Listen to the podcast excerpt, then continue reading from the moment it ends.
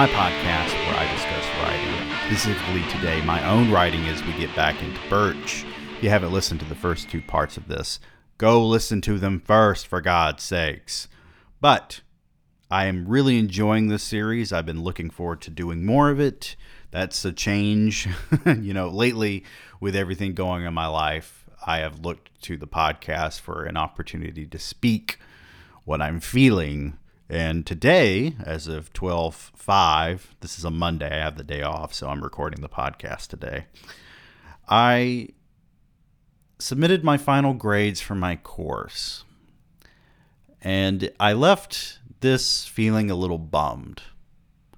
And yeah, this is my first time officially teaching, sure. But it's been a lot of work and I only taught one class because, you know, for one thing, they only had one class to give me, and another thing, I'm working a full time job separate from this. So I'm working two jobs, and one class definitely takes more than just an hour and a half a week out of my time. But I learned a lot from my students, and I'm currently working on lectures for an online course.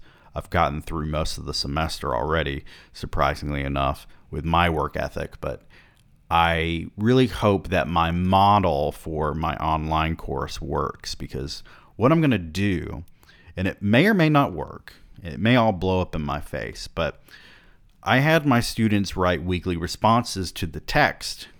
It was a way for them to practice writing and tell me what they were thinking about what they were reading and also a way to avoid quizzes and tests because I don't want to I don't believe that that's really an effective way to gauge how a student is really interpreting and understanding the material.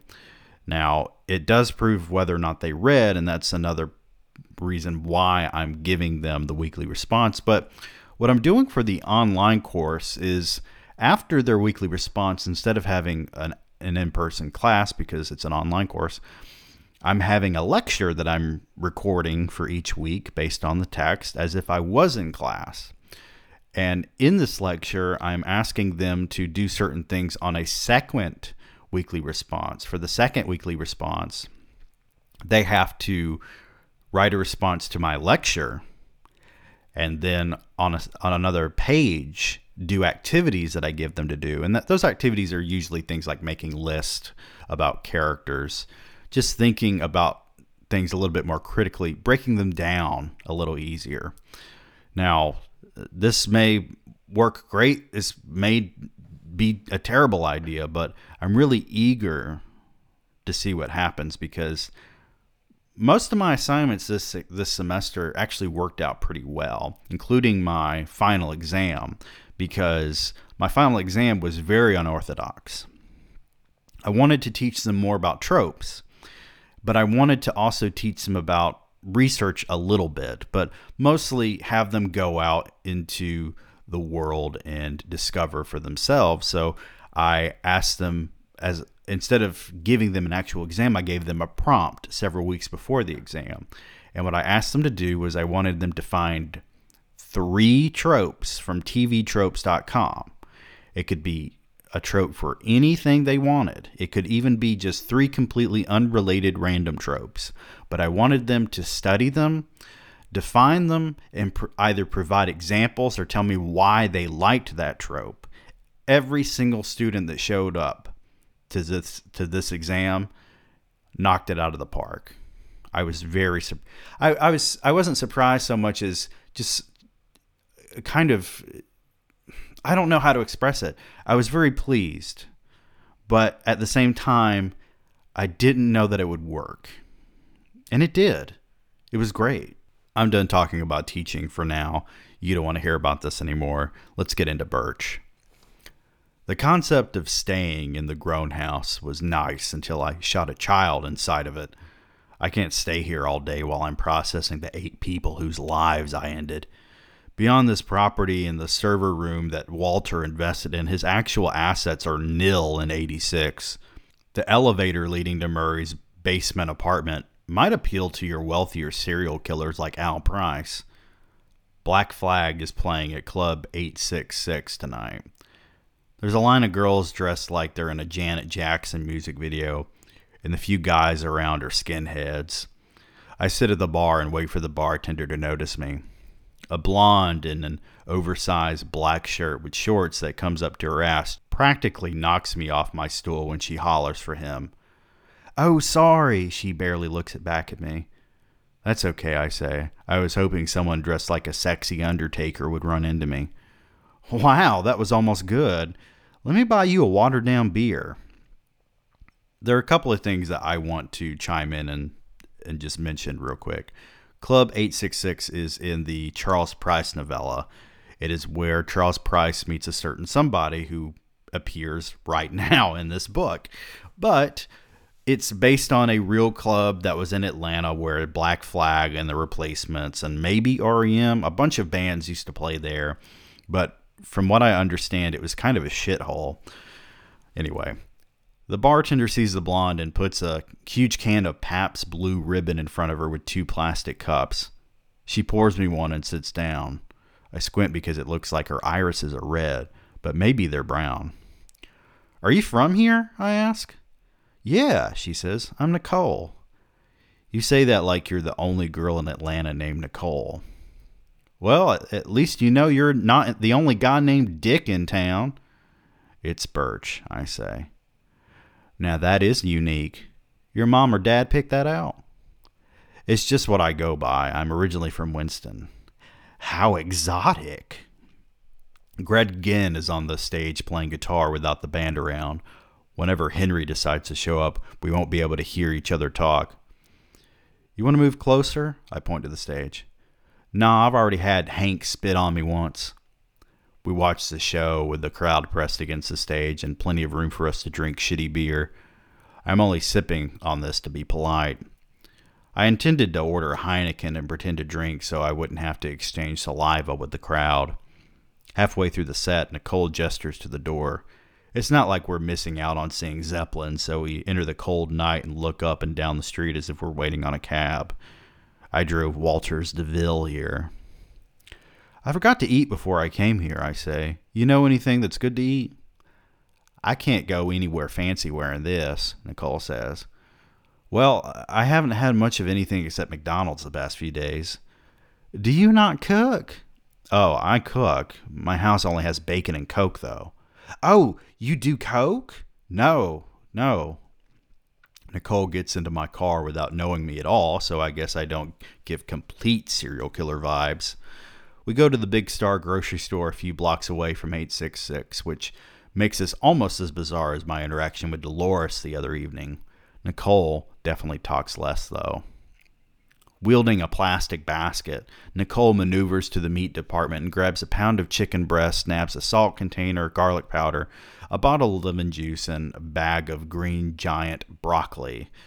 When I pull out my wallet at the, at the checkout, she hands the cashier two $10 bills and accepts the change as I stand there like I'm invisible. How old are you? I ask on the way to the car. Twenty, she says. You're 20 and you pay for food that you're cooking for us? Oh, you think I should be broke or something? Well, my dad's a doctor. I have an allowance. You want to know anything else embarrassing about me? How often do you do coke? Not enough. In the shadows, she looks familiar. Because she has light hair, her pale skin possesses a creamy texture. Still, there's a ghostly quality combined with those eyes I've seen before. Rather than gasping and orgasming in the car when we pull inside the garage, Nicole looks as enthusiastic as a second wave feminist at a monster truck rally. I didn't expect her to be terribly excited to see this place. But I was until I murdered two people in it. I bet the elevator will impress her. As if she's been here before, Nicole finds a pan and turns the gas stove on. I didn't know that was a gas stove. The concept always scares me because I think I'll blow up the house. What's Coke Zero? Nicole looks in the fridge. Did you need something else? I ask. You weren't kidding about only having bacon and Coke, and you only have a half a pound left. I just moved here, I say. And no beer. Now I feel like I'm babysitting a neglected child, a kid who knows how to cook and speak like an adult, but without the emotional intelligence you expect from someone your own age. It's normal for Nicola to want to drink and do coke at her age. I lived that portion of adolescence when I was living with Monsoon and learning how to steal. The 20s are an extension of the teenage year, so I'm essentially an old creep. Yes, keep in mind, while Nicole is 20, Birch is almost 200 years old. So it's very much um, Edward and Bella at this point, I guess. What do you do to afford a place like this with no food or anything to drink? I haven't perfected the story for that yet, I say. I'm not sure what the truth is. Well, I know you're not a drug supplier. I already dated one of those. You ever kill anybody? Nicole puts the chicken on and uses a bowl to mix lemon and garlic. I suppose now is the time for me to stop talking. She preheats the oven after getting the broccoli ready with some of the concoction she pours over the meat. He has people killed, Nicole says. I never saw him have to hurt anybody. I was in a car with a waitress the other night, I say. She left me at a gas station when I told her what I do. Other men in my position would steal a car and chase her down or show up where she works later. I can't be mad at someone looking out for their own survival, though. So, you do kill people. Are you a hitman? A long time ago, Killing people was part of my job. You have too much of a baby face for me to say how old you are, but I don't see it. Cutting into the chicken, I look for any pink or congealed fat. The outside is slightly crispy with the brown tinge up and down the center of the skin. I'm not surprised that it tastes good. I'm relieved. What happens after we eat, though? The last time I tried impressing a woman with dinner and stories about my life, she left for Portland with another man. If I weren't invulnerable to any potential attack, I should be more worried about a person so willingly coming home with me. Admittedly, she's attractive, and I'd definitely break my decades long celibacy for her. If I go back too far, it may have been over a century since I last had sex. You never told me what you do, I say, work or school wise. I'm enrolled at Georgia State, but I'm taking the semester off. I met someone during the last quarter and tried giving a relationship a go. Drug supplier? I ask. Well, he imports cocaine from Cuba, Nicole says. He doesn't deal. My last real relationship was sort of wonderfully toxic, I say. I can only surmise yours was the same wonderfully toxic is pretty accurate, I guess. My mind turns to jiggling gelatin as I try placing how I know Nicole. I'm at the point where I've almost known her in my old life. Still, it's like playing chess against myself. What's your last name? I ask. I'm not telling you my last name if you're going to pretend you only have one name. My full name is K. Abercrombie. I didn't pick Birch, though. Welty, Nicole says. I have an older brother named Tommy who goes to UGA. Both your parents still alive? Yeah? I guess yours aren't? I never knew anyone who named Welty. For some reason, Ken Price comes to mind, though he and I were never in the same room other than when he tried killing me and I shot him. My memory of his face is actually indistinct and blurry. Charles looked like him as an older man, but not so much when I saw him at Harvard. What was Ken's mother called? Will you be honest with me about something? Nicole asked. Sure. How did you get this house? Well, the two people who previously lived here are no longer among the living. You want to know how I bought it, right? Your first statement makes it seem like I didn't buy it. Maybe I killed them. Nicole nods. Telling someone who I am obviously scares them away unless they share a similar past. Veronica murdered her mother in order to escape an abusive relationship. Lilith served Lucifer for centuries. I suppose if I count Monsoon, she's the one who made me a criminal. Nicole may have dated a coke runner, but that doesn't mean she's up for more danger. The last person I was honest with left me at a gas station in Dallas, I say. Pretty sure you could catch me if I try to escape, Nicole says. I'm not going to run, though. Basically, yeah, I killed the people who used to live here because they were integral to a satanic plot to destroy society. I'm not from 1986. I was born in 1993 and lived to see the year 2140. Through my own stupidity, I'm back in the 80s to change everything that went wrong. That involved eight murders and taking a van of children back to Mexico, though they weren't on my list of things to do. Everything you just said could be a lie. Nicole says. So prove it. Are those weird cokes in the fridge from the future? Do you have a DeLorean or time machine to prove this? Let's see, I say. It's 1986, so Ronald Reagan is on his last term. In 1988, George Bush will be elected and be a one term president. I guess we can wait until 1988 and find out. Come on, Nicole crosses her arms. Surely you know something that will happen soon. Well, it's February, so I guess Chernobyl hasn't exploded yet. Cher did what? In Russia, there's a nuclear explosion, and it's a it's a big deal. I mean, I wasn't born until '93, but I learned about it online in 2008 or something. What line? The internet? In the 90s, there's this thing called, well, this is thing involving computers connecting all over the world. That sounds futuristic, I suppose. Got anything else? How have you possibly survived this long? Do I stab myself or climb up to the second floor and fall down into the kitchen? By now, proving that my skin, bones, and cartilage won't break is a party trick. Have you ever wanted to shoot someone? I ask. Maybe when I'm pissed, stay here.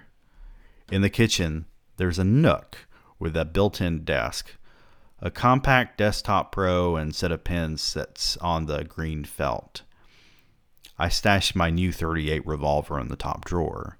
Nicole can see me from the dining room and she almost crawls under the table, so I set the gun on the slick floor and kick it over. You know how to shoot? I ask. I'm not to shoot you. What the fuck, Birch? I've been shot so many times, and if you kill me, you can have this house. That makes her pick up the gun and take aim while cocking back the lever. She closes her eyes to pull the trigger, though. To fuck with her, I run on my tippy toes to get really close when she opens them and back up.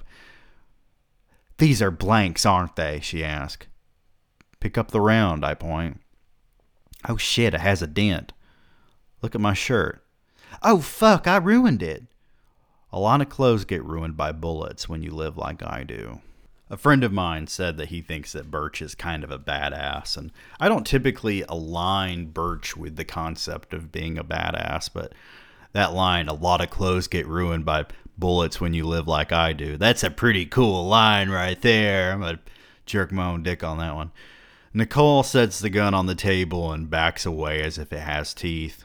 The realization that godly beings is, ooh, exist on this world always changes someone's entire perspective. Carrie wanted more evidence, and I had to summon Lucifer to convince him. Most people accept the Trinity as a principle instead. Anything else you want to tell me about the future? Actually, I wanted to ask, I say. Do you know a Charles Price?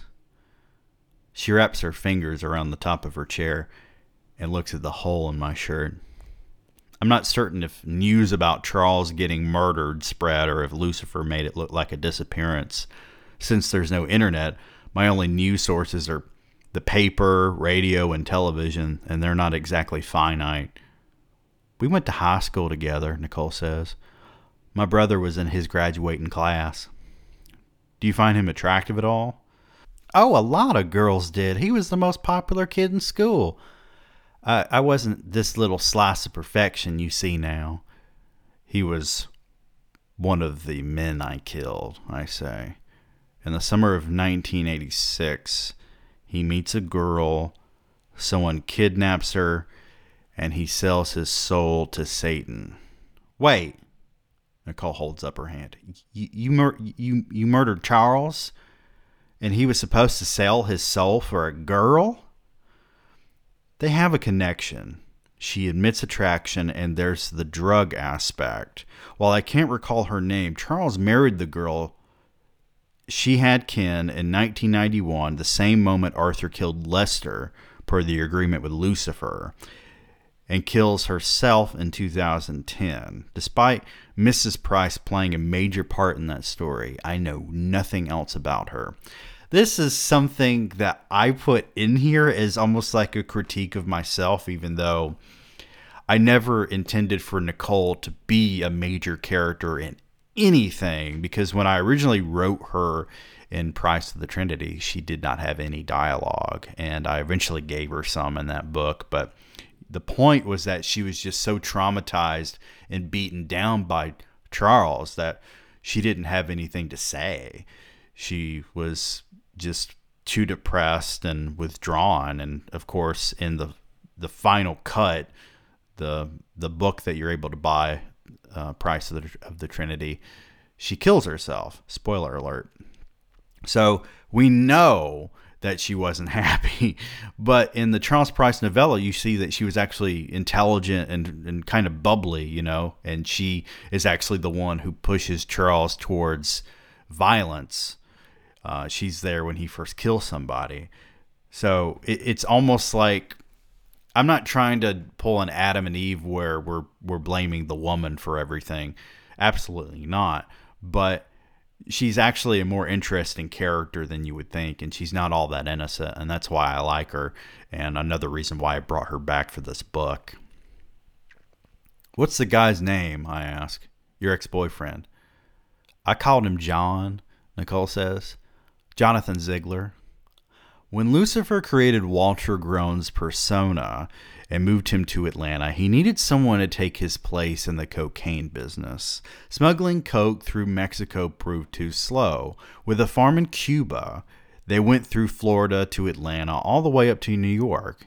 Each state had a designated man to circulate the product to dealers. Ziegler proved to be pretty cunning for a guy with white boogers. The reason why Charles had to sell his soul was to be able to kill Ziegler who made his own deal with Lucifer in 1984. It's you, I say. You were supposed to marry Charles. that sounds like it would be fun for a few days. I should probably stop talking now, I say. I may have saved your life by killing Charles, but it, it's not fair of me to lay this on you. No, Nicole grabs my arm. I need to know now.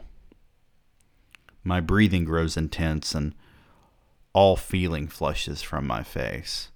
Nicole hugs me and runs her nails down the back of my neck. I see Ken clearly. He broke into my apartment and waited for Veronica and me. Now, neither of them will exist. There was in an earlier draft, I did write the scene of Ken killing Veronica from Birch's perspective and what they went through that day. Because if you remember from Demise, if you've read Demise, Ken actually fires a shot from a, a parking garage near Birch's apartment.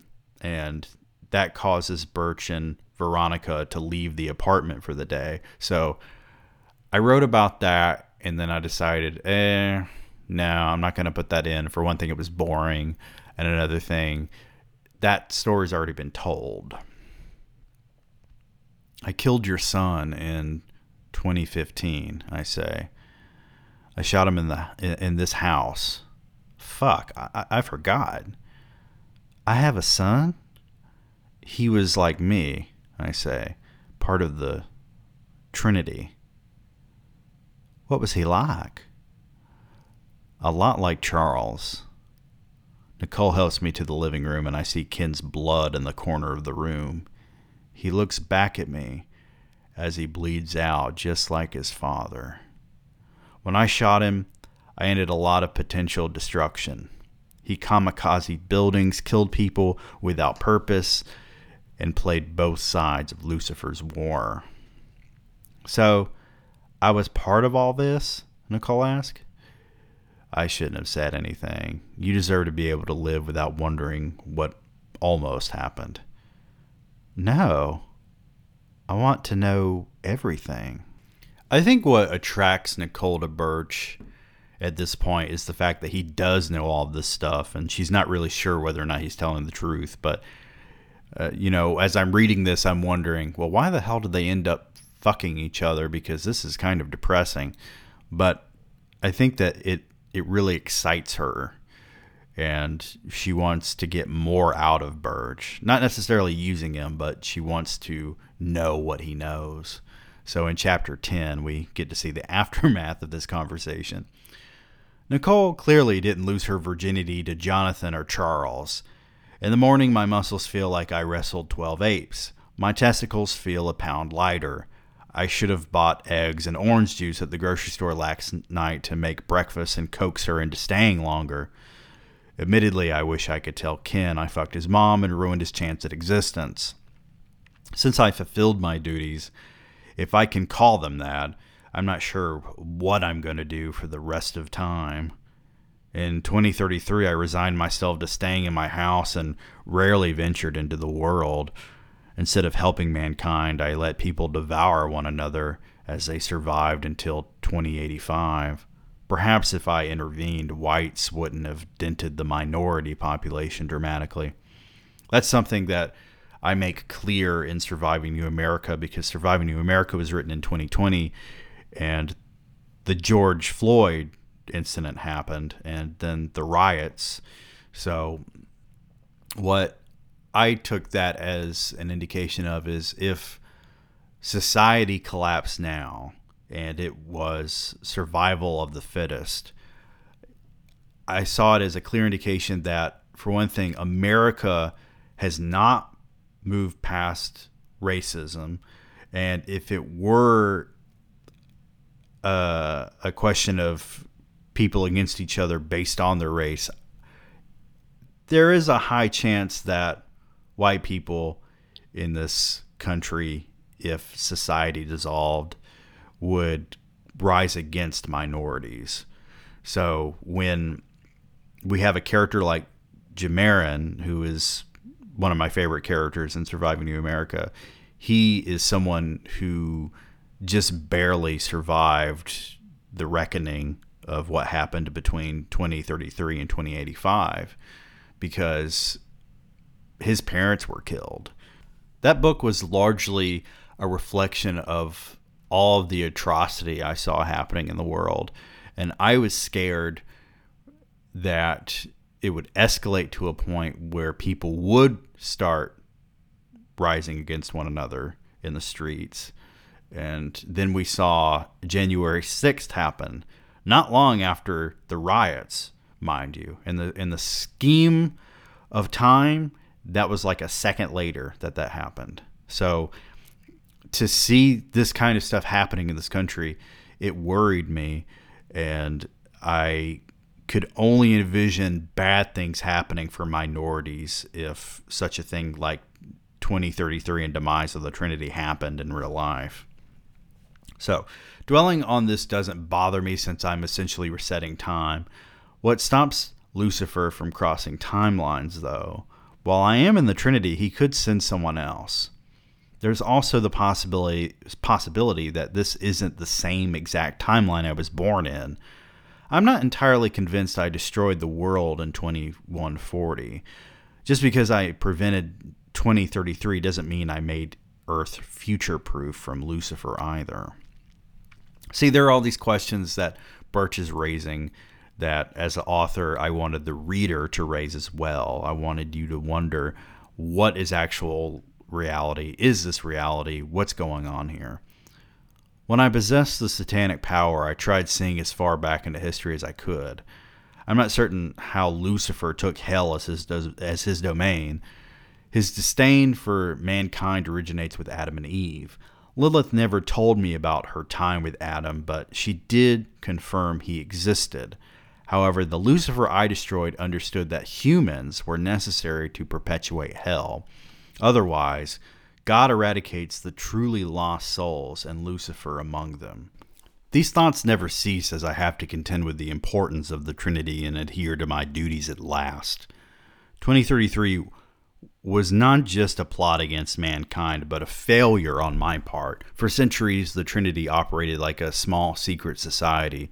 Otherwise, men like Lester couldn't live in a suburban neighborhood. Possessing that much power can corrupt a person's spirit if not kept in check. The other reason behind remaining in the shadows is evident in Arthur Lindsay's imprisonment from 2015 to 2033. While no one can hurt me, they can certainly physically restrain me. The figurehead is supposed to tame evil in order to keep balance. I took Lucifer's power on earth twice before. While I don't cover while I don't covet what I already had, the world sleeps on a hellish time bomb. This Lucifer has yet to realize he cannot exist without humanity, and hell would be better without him. Murray was a piss poor Satan. Lilith understands balance. I need a favor, I say. Hmm? Nicole rubs her eyes. Where can I find Ziegler? You want to kill him too? It's more complicated than that. I need to to get to him soon, though. Do you have a toothbrush I can use? Nicole asks. If you get me in the same room with him, I say, I'll get you everything you need. We end up in a high rise apartment building near downtown. A guy wearing a bright red knit sweater, black jeans, and an oversized gold Rolex answers his door and immediately hugs Nicole as if I'm not there. This is David, the dealer who introduced Nicole to Ziegler a few months ago. David is also in the Charles Price novella.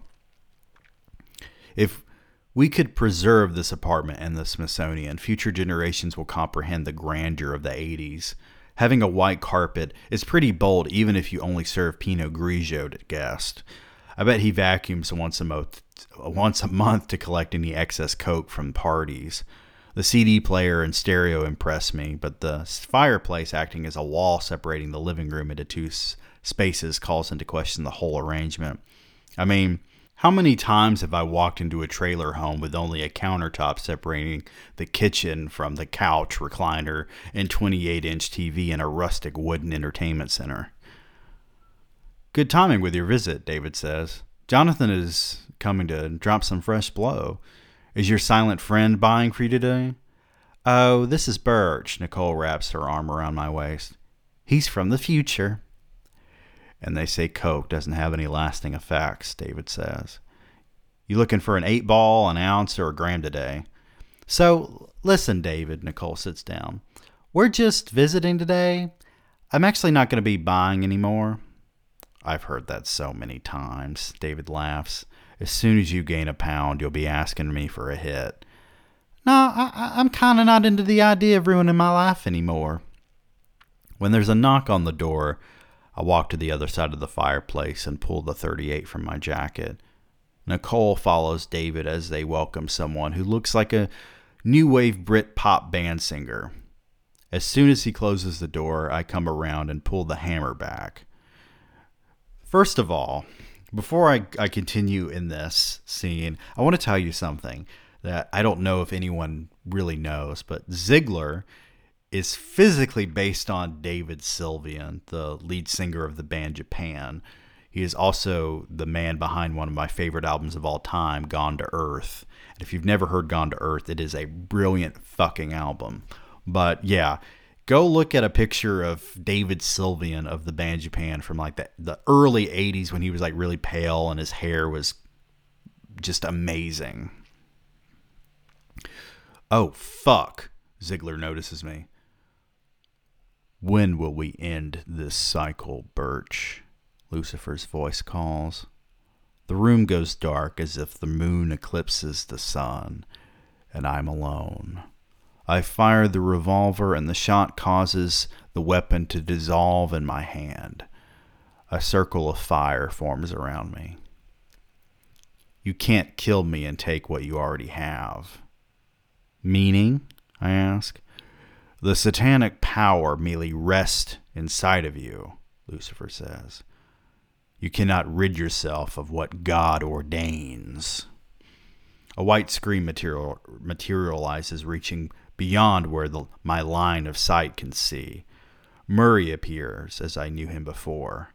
Facing Ken Price, he focuses and forces my old adversary back out onto Walter Groen's lawn. A younger Murray causes an explosion as Allison Price watches. Facing me, as if looking into a camera, he flies into the air with the backdrop of New York City before landing an attack. What Murray never fully realized, Lucifer says, is he possessed tremendous power. You have more power than all the Antichrist combined, yet you believe it successfully left your body in 2140. I cannot blame you for ignorance, considering your human genetic makeup predisposing you for your intellectual failure. You don't want me to access it, though, I say. You misled me into thinking what you want, so I'll allow you to hinder humanity. With your presence in this timeline, I am fully aware of my strategy backfiring.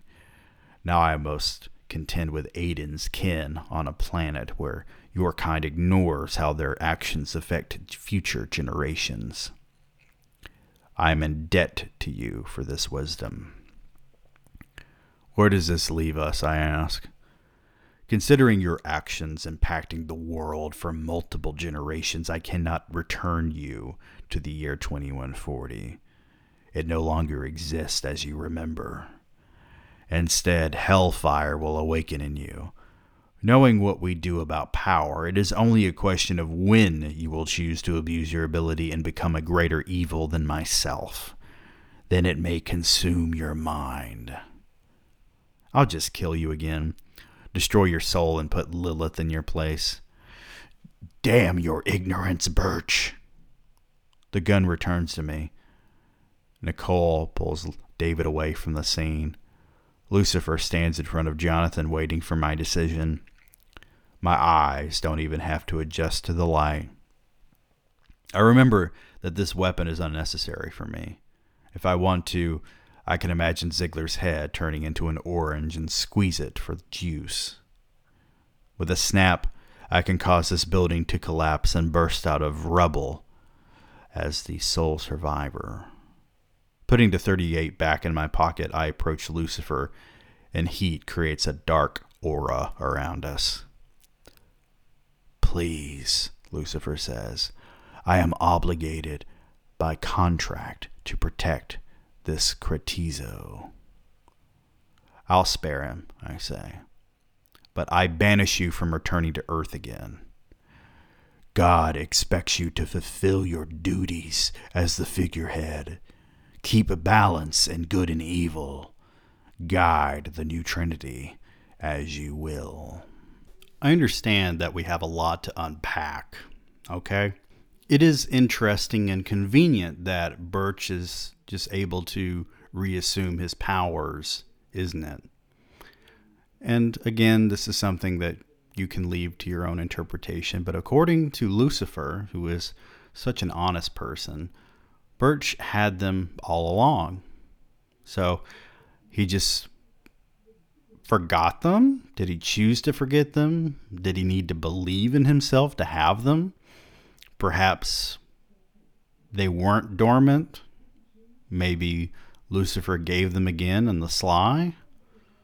Probably not. But it's up to you. So, chapter 11. So, are you like a god? Nicole asked. I'm driving us to Nicole's house and considering never seeing her again for the sake of her well being. While I like her, I don't want another love bomb relationship where I become emotionally dependent. Then there's the issue of telling her about the Trinity, the future, and witnessing Lucifer appear in a Coke dealer's apartment. I erased David's memory as soon as we walked out, but I don't want Ziegler to forgive me, especially if he ever thinks about coming after Nicole. Do you think there's any ethical issue with erasing someone's memory? I ask. You can't answer a question with a question, Nicole says. No, I'm not a god. There's only one of those, and he's pretty quiet. Yes, Nicole nods. There is an ethical issue with erasing memories. Our memories are what we learn from. We dissect them for years. What did you learn from this? To stop doing coke. Might be ugly, but I'm not going to let my life spiral like you said it does. And if I erased your memory, you'd go right back to blow? Well, yeah, I love it. Don't erase my memory. Do you not want me to see me? Do you not want to see me again or something? I do, I say. I'm processing the ramifications of all this. Being with me represents a level of danger. Better than Mary and Charles Price. Putting the Cadillac in park, I watch Nicole as she skips up her front steps to go inside. Focusing on her brain, I think about the last 24 hours. As her memories of me wither, I find her thoughts and experiences with cocaine. They follow images of me and disappear. Am I being selfish or selfless? I set the gear to drive. There's a ringing sound. As I'm heading into the city, I open the center console between the front seats and find a car phone. Multitasking is not my strength. I'm also not good at catching anything I chase. I try to keep the caddy straight on the road as I answer. Um, hello? Birch. Yeah? Pull over at the Noble bookstore across from Kmart. That sounded like a woman, though the connection doesn't lend itself to gender. I'm not sensing anyone I know nearby. However, I'm a curious man and can easily turn whoever this is into a porcelain doll. I wish they'd invited me to Kmart. If I had time after this, I'd like to browse a few stores to experience retail therapy in the 80s. Music from this decade got played in the grocery stores when I was a kid, so I wonder if they play the Beach Boys and stuff now. Rather than having an open space with tidy bookshelves, vinyl records, and overpriced DVDs. This store is a small square with shelves lining the walls.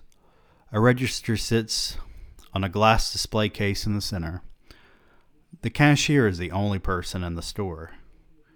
Afternoon, the man says. Hey, I say, what's the scuttlebutt? Nothing today, but check back tomorrow and I'll let, I'll let you know. Whenever I peruse bookstores, I find the B section for Bukowski first and the E section for Bret Easton Ellis second. Unsurprisingly, there's no Hank. However, a paperback copy of Less Than Zero sits next to Invisible Man. I haven't seen a copy without yellowing pages before. The bell rings as a woman in sunglasses enters. With the glare from the sun, I can't make her face out behind the glasses. As if I'm a 14 year old boy, my dick starts swelling when I see blue eyes against freckled skin with pursed red lips. I haven't seen Lilith since she took the satanic title in the previous timeline, so she doesn't go by Satan in 1986. Hello, Birch, she offers her hand. My name is Lilith. What? I get that a lot. Since she left Adam, Lilith appeals to men and women by embodying the form of their ideal woman. Everybody sees her uniquely. When we met in 2015, she had clear skin and naturally red hair. Over time, she evolved to have freckles all over and dark eyes. As my taste altered, she followed suit. Our relationship lasted 18 years. Now she acts like we've never met before. I suppose if the previous Lucifer told me no one would know me, I failed to consider the reality that the person I love the longest has no memory of our future. You instructed Satan to remain in hell, she says, and he's following your order. I'm here on his behalf. Why should we talk about him? I ask. Could we go somewhere else? I chose this place for a reason. She looks at the clerk as he reads. But you and I knew each other before, I say. Well, I guess I should say after. I'm with someone right now. Lilith bites her lip. Doing what Satan instructs me to, what I do best. you don't have to do any of that anymore. Birch, let me say this. Another Lucifer sent us a message in hell. Earth 1 needs your intervention because of something that happened when you broke through the timeline. I don't care, I say. I'm not supposed to return there. Lucifer requested you specifically. Carey Davidson started an evangelical corporation that is built on his experience the night you met. You know who Carey Davidson is, but you don't know who I am? Birch. I only know about him because of Lucifer's warning. That man is trying to change everything. People are converting to Christianity, and his influence over the government is too vast. I'm going to chime in here as the author. Originally, it wasn't Lucifer who crossed over and told the other Lucifer. It was originally someone named Iommi, as in Tony Iommi of Black Sabbath. It was a reference to him. But I didn't really have any story for Iommi, even though I intended to. I was going to develop him into a character somewhat, but instead I was like, eh, that doesn't make any sense. And I changed it to Lucifer because that made a little bit more sense. Oh, I say. So Lucifer doesn't like that people are getting saved and not going to hell like he planned. Fuck this conversation. Lilith not knowing me is enough to make me destroy this world too. Rather than have her follow me into the parking lot, I think about Groen's house and materialize in the bedroom. I can't yo yo between timelines just because Lucifer dislikes what some rich Christian does. Now I want to return to 2140.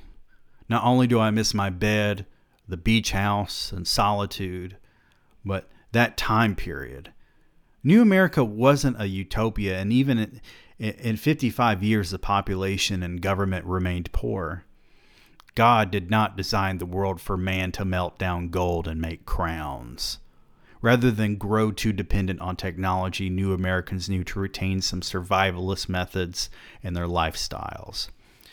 As ashamed as I was for manipulating Rosa, I really wanted her. Nero couldn't appreciate what he had until he lost everything.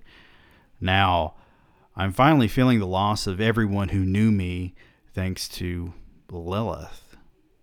Might as well be back where I came from when I was relishing in misery. The door opens and Lilith throws up her hands. Satan is going to have me follow you until you fix this, she says. How urgent is it? I ask.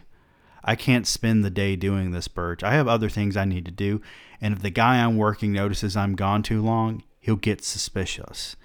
Every man does. What do I get out of it? I ask. Why didn't Lucifer just ask you to seduce me and make me? I told you I'm busy with another man now, and Satan feels it's best if you and I remain apart.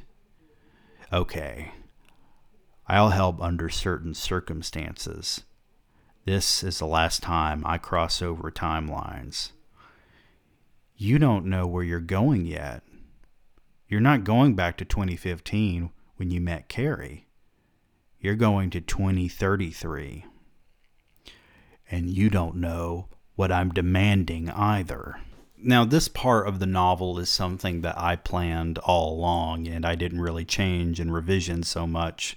I did want him to cross over back to the timeline that he originated in, and not in 2015. I wanted him to see Carrie when he was older and see how the changes he made when he was there affected the world, just like Back to the Future, too. I mean, I can't have a novel that has some form of timeline jumping or time travel without some similarity to Back to the Future. I mean, that series covers time travel so well. Could you imagine if I put Birch in the Old West. Maybe for a fan fiction of my own work. So, for chapter 12, let's get into it. Unlike my experience in 2033, Earth 1 doesn't have Edison's driving everywhere connected to satellite internet. In fact, there isn't widespread Wi Fi or electric cars replacing a fuel based economy. Instead, Atlanta looks very much like 2015 lots of traffic, construction, and apparently empty office space. Carrie Davidson face is on the first electronic billboard I see downtown, though. Much like Walter Groen prior to his death, Carrie is a talentless celebrity. He's famous for building churches and spreading the theory of the Trinity. I know this because his company is called Universal Trinity Ministries. If he was merely spreading the word of God, he wouldn't be a billionaire. As I'm standing in front of the former World of Coke building next to the Capitol, the black marble sculpture of Jesus and Carrie holding hands reminds me of an old science fiction movie where a character enters a dystopian version of the future and sees monuments to tyrants. Carrie uses this building as a UTM headquarters. Lilith didn't specify what I'm expected to do here. Lucifer avoided me when I entered Earth One's hell he had a random damn soul traverse timelines just to send me this message. Since this isn't my world and I'm not supposed to be here, what are the ramifications if I just snap my fingers and cause this building to collapse? I can't expose Carrie without revealing myself to the world and confirming his assertions that God exists. I also can't erase everyone's memory en masse. Why Lucifer decided to send me directly to 2033 instead of back to 2015 is beyond me as well. Another thing that happened later in the novel when I was first writing it was something that I obviously took out when I almost mimicked what happened with Carrie and this whole ministry thing, but with Birch. So, what Birch does is he goes to this small town, and there's this crazy evangelical minister, and he is still in this novel, by the way. He's also the minister that's in Path to Venom, and he is the grandfather of the woman who is a minister in uh, Mount Venom. So I think his name is Sanders. But basically, Birch builds a television streaming network before Netflix takes over because he's able to live from 86 onward. And so he makes the innovation innovation of streaming before anyone else does, and he uses it to help promote this minister. And what they decide to do is they decide to prove that Satan is real to everyone on live TV, and they do so by kidnapping uh, Jonathan Ziegler, and they have a hood over his head so that nobody can tell who it is. And Birch holds a gun to Ziegler's head. And Lucifer shows up, and it's on camera, and everyone sees it. And now everyone in the world knows that God exists. Yeah, I, I cut that for good reason. I love these exchanges with Birch and people who work in security. A security guard approaches me in the lobby. Can I ask your business here, sir? he asked. Where can I find Carrie? I asked. Mr. Davidson only sees people by appointment. I don't actually need to trick the security guard into letting me up. If I wanted, I could materialize wherever Carrie is in the world and dropkick him like John Cena jumping into a bowl of potato salad. There's an internet reference for you. Admittedly, I'm bored and not in a hurry to fix whatever Lucifer expects out of me. He's upset that less people are going to hell, which isn't a bad thing. I do see Carrie organizing a corporation around God and the Trinity as a bad thing, though. Do you believe in this shit? I ask. Sir, if you don't have, I asked you a question. Yes, I believe in God and the Holy Trinity. Trinity, I say. Just Trinity. It's not holy. Could you please leave? No, I'm going to see Carrie. Touching his nose, I put the guard into a stupor and walk to the elevator, which requires a badge to ascend. Carrie's office is on the third floor, and another guard stands at the door leading into the work area where all the lackeys sit in their desk answering emails about Jesus and perpetuating my name for a buck. May I help you? The new guard asks. No. I touch his nose. Boop! I don't have to touch their noses, but it's fun. Saying boop makes it amusing to me, though not hilariously so. None of the desk gremlins pay me attention. When I met Carrie at the bar, he was nearly 50 and obviously dyed his hair. The billboards show younger photos of him because the guy sitting behind the desk belongs in a nursing home. How is he threatening when his Botox ridden face and hair plugs look like they belong to a mannequin? A phantom, he whispers. Apparition. Yep, I say, I'm death come to collect your soul. Hold still while I use this scythe. And behold, in the year 2033, as I predicted, the Trinity will come to earth and the Lord will take us all. Don't tell me you also invested in nuclear arms. Sitting across from him, I force the windows looking into the bullpen to tent so the business sims can't see. Lucifer's trick with the fake black room was pretty fucking cool. Instead of transporting us, I make flames appear from the tiled floors, though Carrie leans back in his seat as if I'm offering to light his cigar. Almost two decades, Carrie says. I enlighten the world to your kind. God is real. How could I not save every soul when I possess this knowledge? I'm here to present a bill. I say. I have a feeling you can't afford to pay it, though. Here comes the monologue, people. You spent two decades repaying loans and not investing your profits in the people. Preaching the distorted truth is the same as lying, Carrie. When I showed you that Lucifer was real, it was to repay your generosity to me that evening, but with the hope that you'd repurpose your wealth feeding people, housing them. Instead, in almost 20 years, people only believe in God because you put it in their faces, on their TVs and phones. The Word of God is not spread through media or fear. He does not come to the people. Individuals come to God. Those who enter Satan's domain have more to linger on than disbelief. Believe it or not, there is a retort to that long monologue. I really like this part when Birch says the word of God is not spread through media or fear. He does not come to the people. Individuals come to God. I like that idea. But, you know, a lot of people think that if you're ignorant of God, you're never going to believe in God and therefore you're going to go to hell, which I don't believe. I don't need the people to come to God, Carrie says. I need them to drop their $5 bills and collection plates. If you're not here to bring revelation, then I am unable to give a damn about your little tantrum. I bet it all on his name, and I give me enough money to buy Buckingham Palace tenfold. If God is silent, then he does not punish those who prosper. Who didn't benefit from this expansion, Birch? more buildings to let his people praise his name for an hour on Sundays, and a promise of a peaceful ending. If you do not follow me, they won't turn away just because you try standing at the front of the line. What the fuck does that any of that mean? The flames disappear, so I push away the desk and grab Carrie by the balls. That gets me the screams I hoped for.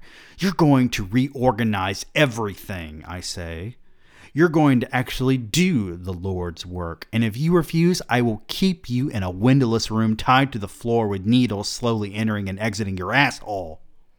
The next thing you say should be yes, sir. No, Carrie says. Pushing the old man to the floor, I put my hand around his throat while my legs rest on his arms. I'm going to break him of his ignorant habit. I can erase your memory, I say. I can make it so you don't even know how to talk or walk. You'll be a 66 year old baby. Your assistant will have to hire a nurse to take care of you. You won't remember what God even is. Then I will go to every single property you own and dismantle it. We'll see how quickly people lose their faith when it's rooted in lies. You do what you want, you son of a bitch, Carrie says. Real men don't bend. They stand. I punch him in the jaw to stop another monologue. I can use my index finger for things other than poking people on the nose. Summoning heat, the number 666 traced nicely on his forehead. No one in the office can hear his vocal cords breaking.